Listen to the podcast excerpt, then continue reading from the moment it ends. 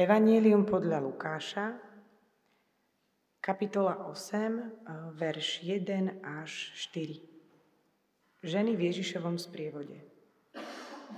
Potom chodil po mestách a dedinách, kázal a hlásal evanelium o Božom kráľovstve a boli s ním dvanácti i niektoré ženy, ktoré uzdravil od zlých duchov a chorôb.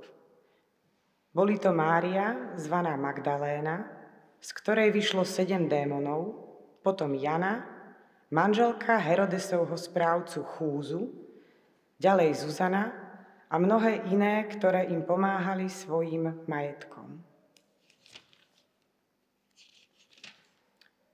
Lukáš, kapitola 10, verš 38 až 42. Mária a Marta. Ako išli ďalej, vošiel do jednej dediny, kde ho prijala do domu istá žena menom Marta. Mala sestru, ktorá sa volala Mária. Tá si sadla pánovi k nohám a počúvala jeho slová. Marta však mala plné ruky práce s obsluhou. Zrazu zastala a povedala, Pane, nedbáš, že ma sestra nechá samú obsluhovať? Povedz jej, aby mi pomohla. Pán jej však povedal, Marta. Marta, staráš sa a znepokojuješ pre mnohé veci a potrebné je len jedno. Mária si vybrala dobrý podiel, ktorý sa jej neodníme.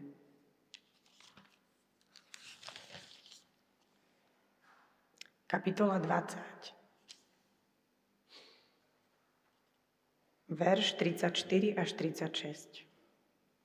Ježíš im povedal, Deti terajšieho veku sa ženia a vydávajú, ale tí, čo budú uznaní za hodných dosiahnuť budúci vek a z mŕtvych vstanie, už sa viac neženia ani nevydávajú. Už ani umrieť nemôžu, lebo sú ako anieli a sú Božími synmi, pretože sú synmi vzkriesenia.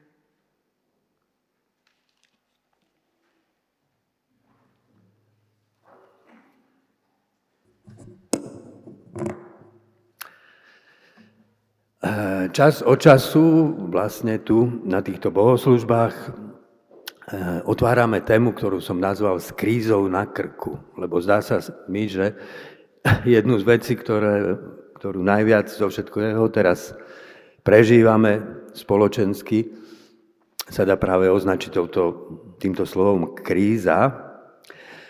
K oblastiam života, v ktorých pociťujeme krízu, bez osporu patrí aj kríza rodiny. Čelíme tu istému paradoxu. Erotické vzťahy a zda nikdy nemali takú priaznivú spoločenskú klímu. Muži a ženy sú spolu jednoducho iba potiaľ, kým ich to uspokojuje. To, čo sme získali na slobode, zdá sa, sme však stratili na stabilite vzťahov. Vzťahy mužov a žien strácajú schopnosť prekonávať krízy a dorastať do zrelej vzájomnosti. Vytráca sa ochota vziať na seba zodpovednosť, obetovať niečo zo seba vo výchove detí, vytvoriť stabilný, bezpečný domov. Čoraz viac párov dáva prednosť spolužitiu bez záväzku. Polovica z tých párov, čo sa zosobášili, sa po niekoľkých rokoch rozvádza. Vstupujú do nových vzťahov, tie sú zväčša rovnako nestabilné. Rozpad vzťahov z pravidla sprevádza aj tvrdý boj o výchovu detí. Otcovia, ktorí v tomto smere ťahali za kračí koniec, si nedávno vymohli právo na striedavú starostlivosť, to však situáciu deti často iba viac komplikuje. Nuž, žijeme v dobe oslobodenia erotickej lásky. A predsa, to, čo sa medzi ženami a mužmi deje, často viac než radostný súlad, pripomína skôr svár pohlavy. Nuž, je tu kríza rodiny. Jej riešením však nebude návrat do akéhosi pôvodného dokonalého stavu, ktorý sa pokazil. Taký stav totiž, ak máme byť poctiví, musíme priznať, nikdy neexistoval. A kríza je výzvou v nových podmienkach, novým spôsobom nachádzať stabilitu, ktorú sme v procese vývoja stratili. To, čo je v kríze, je tradičný patriarchálny model rodiny. V tom modele bol svet mužov nadradený svetu žien. Dokázali by ste si dnes ešte predstaviť univerzity bez žien? Prvá žena však univerzitu vyštudovala až na začiatku minulého storočia. O niekoľko ročí neskôr si ženy vybojovali prístup k volebným urnám. Ženy dnes nielen volia, sú volené do najvyšších funkcií spoločenského života, aj keď to často nemajú veľmi ľahké, ako to vidíme aj v príbehu našej pani prezidentky. Stabilita tradičnej rodiny spočívala práve na tomto nespravodlivom nadradení sveta mužov nad svet žien. Rodiny držali pokope sily ekonomickej a sociálnej závislosti ženy na mužovi. Oslobodenie ženy je však len súčasťou širšieho procesu. Západný svet sa od kolektívneho vedomia pomaly vyvinul individuálnemu vedomiu. Autorita spoločenských noriem sa oslabuje v prospech osobnej slobody jednotlivca. Hierarchickej rodine sa darí tam, kde ešte prevláda kolektívne nad individuálnym. Napríklad vraj to celkom dobre funguje v Indii. Človek si je tu daný zvonku. Je mu pridelená hotová rola. Toto znamená byť mužom. Toto znamená byť ženou. V individualizovanej spoločnosti si je však človek daný zvnútra. Orientuje sa podľa vlastných preferencií. Nič nepríjima ako vopred dané. Istá hlboká zmena nastala aj vo vnímaní sexuality. Nemám na mysli iba erotizáciu kultúrneho priestoru či dominantný pornografický priemysel. Vývoj medicíny človeku umožnil reguláciu počatia, aká bola donedávna nepredstaviteľná. V dôsledku antikoncepcie však dnes sex vnímame izolovane od jeho pôvodnej biologickej funkcie. Nezaťažuje ho zodpovednosť za možný život, Stal sa v prvom rade prostriedkom seba naplnenia. Hrozivý zázrak nového života už nečíha v bráne sexuálneho spojenia. Ťarchu možného rodičovstva nahradila ľahkosť nezáväzných milencov. Všetky tie zmeny a ešte ďalšie iné, ktoré nebudem spomínať, do vzťahu mužov a žien vnášajú určitú neistotu. Je tu neistota mužov. Čo to vlastne znamená? Byť mužom. Každý vzdelaný mladý muž má povedomie o historickej nadvláde mužov nad ženami. Cíti v sebe istý pocit viny za arogantnú nadradenosť spojenú so svojou mužnosťou. Má žene prejaviť tradičnú galantnosť a uvoľniť jej miesto v električke? Nebol by aj to prejav tzv. arogancie, tzv. silnejšieho pohľavia? Muž stratil starý patriarchálny koncept mužnosti, iný koncept však ešte nemá. A je tu aj istá neistota žien. Svoju rovnoprávnosť často pomeriavajú starými mierami mužnosti mužskosti, boj o moc, postavenie, kariéru či spoločenský úspech. Žena hľadajúca samu seba podľa kritérií muža však nevie nájsť súlad so svojím autentickým bytím. Neistý muž vo vzťahu zaujíma pasívny postoj, Prispôsobuje sa aktivite ženy. Pre ženu sa taký postoj časom stáva bremenom. Nenachádza v ňom nič, o čo by sa mohla oprieť.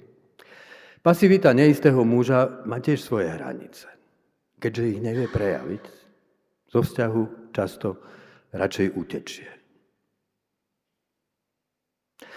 Čo nám k našej téme povedia Evanielia? Čítali sme niekoľko textov. V prvom texte Lukáš predstavil Ježišovo putujúce spoločenstvo. Možno nás to prekvapí. No spoločenstvo učeníkov netvorili iba muži, ale i pomerne veľká skupina žien. Lukáš spomedzi mnohých menuje Máriu Magdalénu, ja, Janu, manželku Herodojsovho správcu Chúzu a Zúzanu. Viete si to predstaviť? Manželka Herodesovho správcu si zobrala dovolenku z domácich prác a sprevádza Ježiša na jeho potulkách. Nož Ježiš nemal iba učeníkov, mal i učeničky. O pár kapitol ďalej Ježišova skupina prichádza do domu Marty. Prečo Lukáš ten dom nazval domom Martvy? Marta ich víta. Vieme, že ten dom bol rovnako domom Márie. Naznačuje tým Lukáš a zda, že Marta je doma, zatiaľ čo má Mária je na cestách. Do domu prichádza s Ježišovou skupinou. Tak sa aj chová.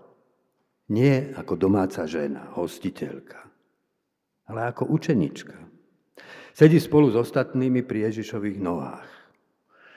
Jej chovanie Martu pobúri. Nedbáš, že má sestra nechá obsluhovať samu, sťažuje sa Ježišovi.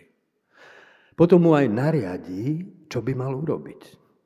Povedz jej, aby mi pomohla. Odkiaľ Marta nabrala tú guráž? Nuž, opiera sa o niečo väčšie, než je sama. O posvetnú tradíciu.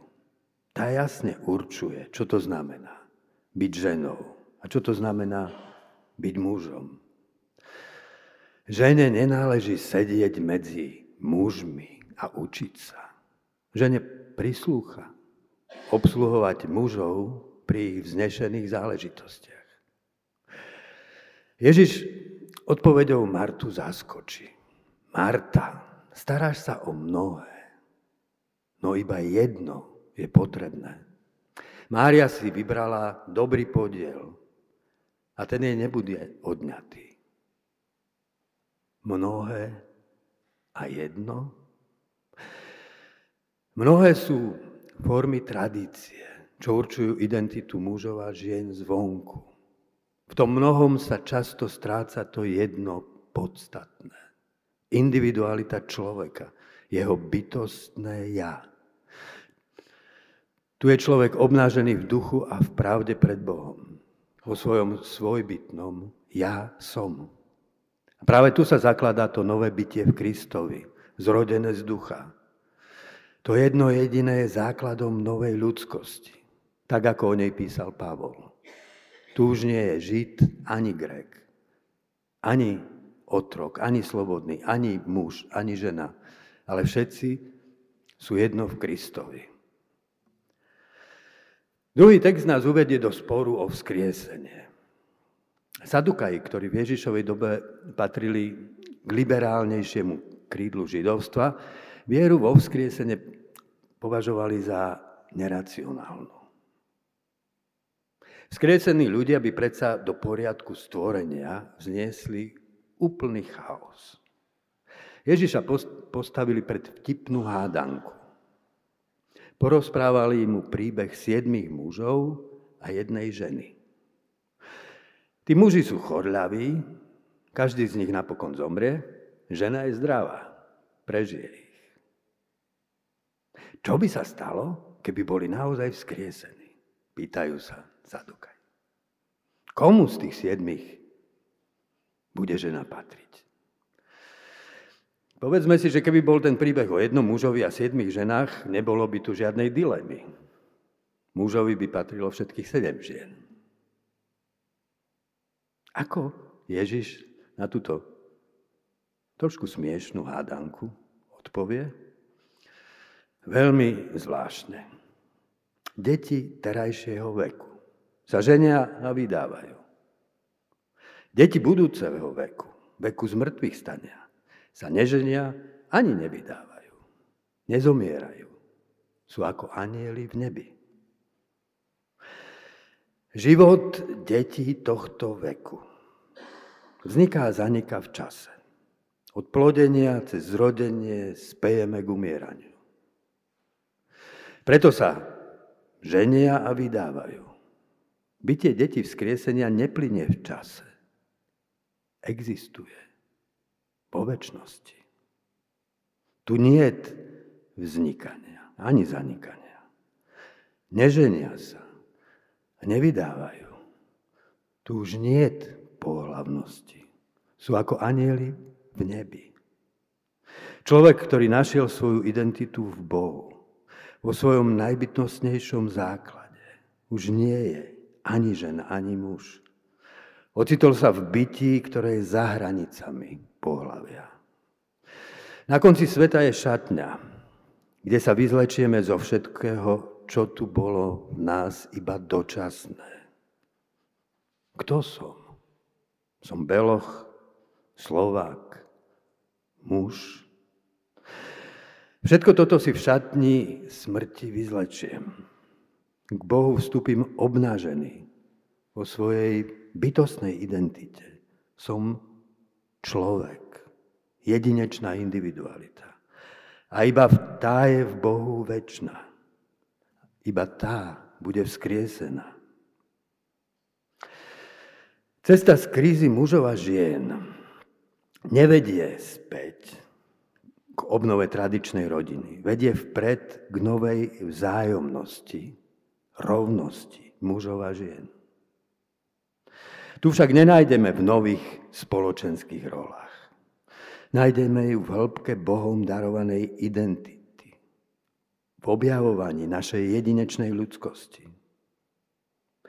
A zda poprvýkrát v dejinách je pred nami otvorená možnosť naplniť biblický praideál muža a ženy, stvorených k obrazu Boha. Slobodné ja muža, slobodné ty ženy, v jednote lásky. Taká jednota môže byť založená iba na úplnom zájomnom uznaní a obojstranej pokore. Tam, kde iba bojujeme o seba, stretáme sa v maskách mužov a žien, za ktoré skrývame zraniteľnú identitu človeka. Premena starého vzťahu nerovnosti môže byť završená iba vo sfere existencie, v intimite vzťahu konkrétneho muža a konkrétnej ženy. Tam, kde jeden pred druhým stojíme zraniteľní, vyzvelečený zo svojich rolí, ako náhé ja a ty. Také manželstvo by sa možno mohlo stať laboratóriom budúceho človeka. Muž a žena sa tu stávajú cestou k úplnému človeku. Tomu jednému jedinému človeku. Za mužou aj ženou. C.S. Lewis o tom po smrti svojej ženy Joy napísal takéto podivuhodné vety. Medzi pohľaviami je v skrytosti či okázalo položený meč, dokiaľ sa nezmieria v dokonalom manželstve. Je to mužská domýšľavosť, ak odvahu či statočnosť nazývame mužnosťou, aj keď ich vidíme u ženy. Akými úbohými a pokrivenými úlomkami pravej ľudskosti musí byť väčšina čírých mužov alebo čírých žien. Liekom na to je manželstvo. Keď sa tí dvaja spoja, stávajú sa bytostiami plnej ľudskosti. Na obraz Boží ich stvoril. Karneval sexuality nás paradoxne vedie niekam ďalej, za hranice pohľavia. Nastane chvíľa, keď jeden či druhý zomrie. Vy na to myslíte ako na pretrhnutú lásku, ako na tanec prerušený uprostred pohybu. Ak však aj mŕtvi cítia útrapy z odlúčenia, a tomu podozreniu sa nedokážem celkom ubrániť, potom je vdovstvo pre oboch milujúcich nedeliteľnou súčasťou ich skúsenosti s láskou. Nie je to násilné prerušenie procesu, ale jedna z jeho fáz. Nie prerušenie tanca, ale jeho nová figúra. Dokiaľ je milovaná tu. Vyvádza nás z našej uzavretosti. Potom v tanci nastane ona tragická figúra. Musíme sa učiť zostať naďalej otvorení, hoci jej telesná prítomnosť nám bola odňatá. A milovať jej skutočné ja.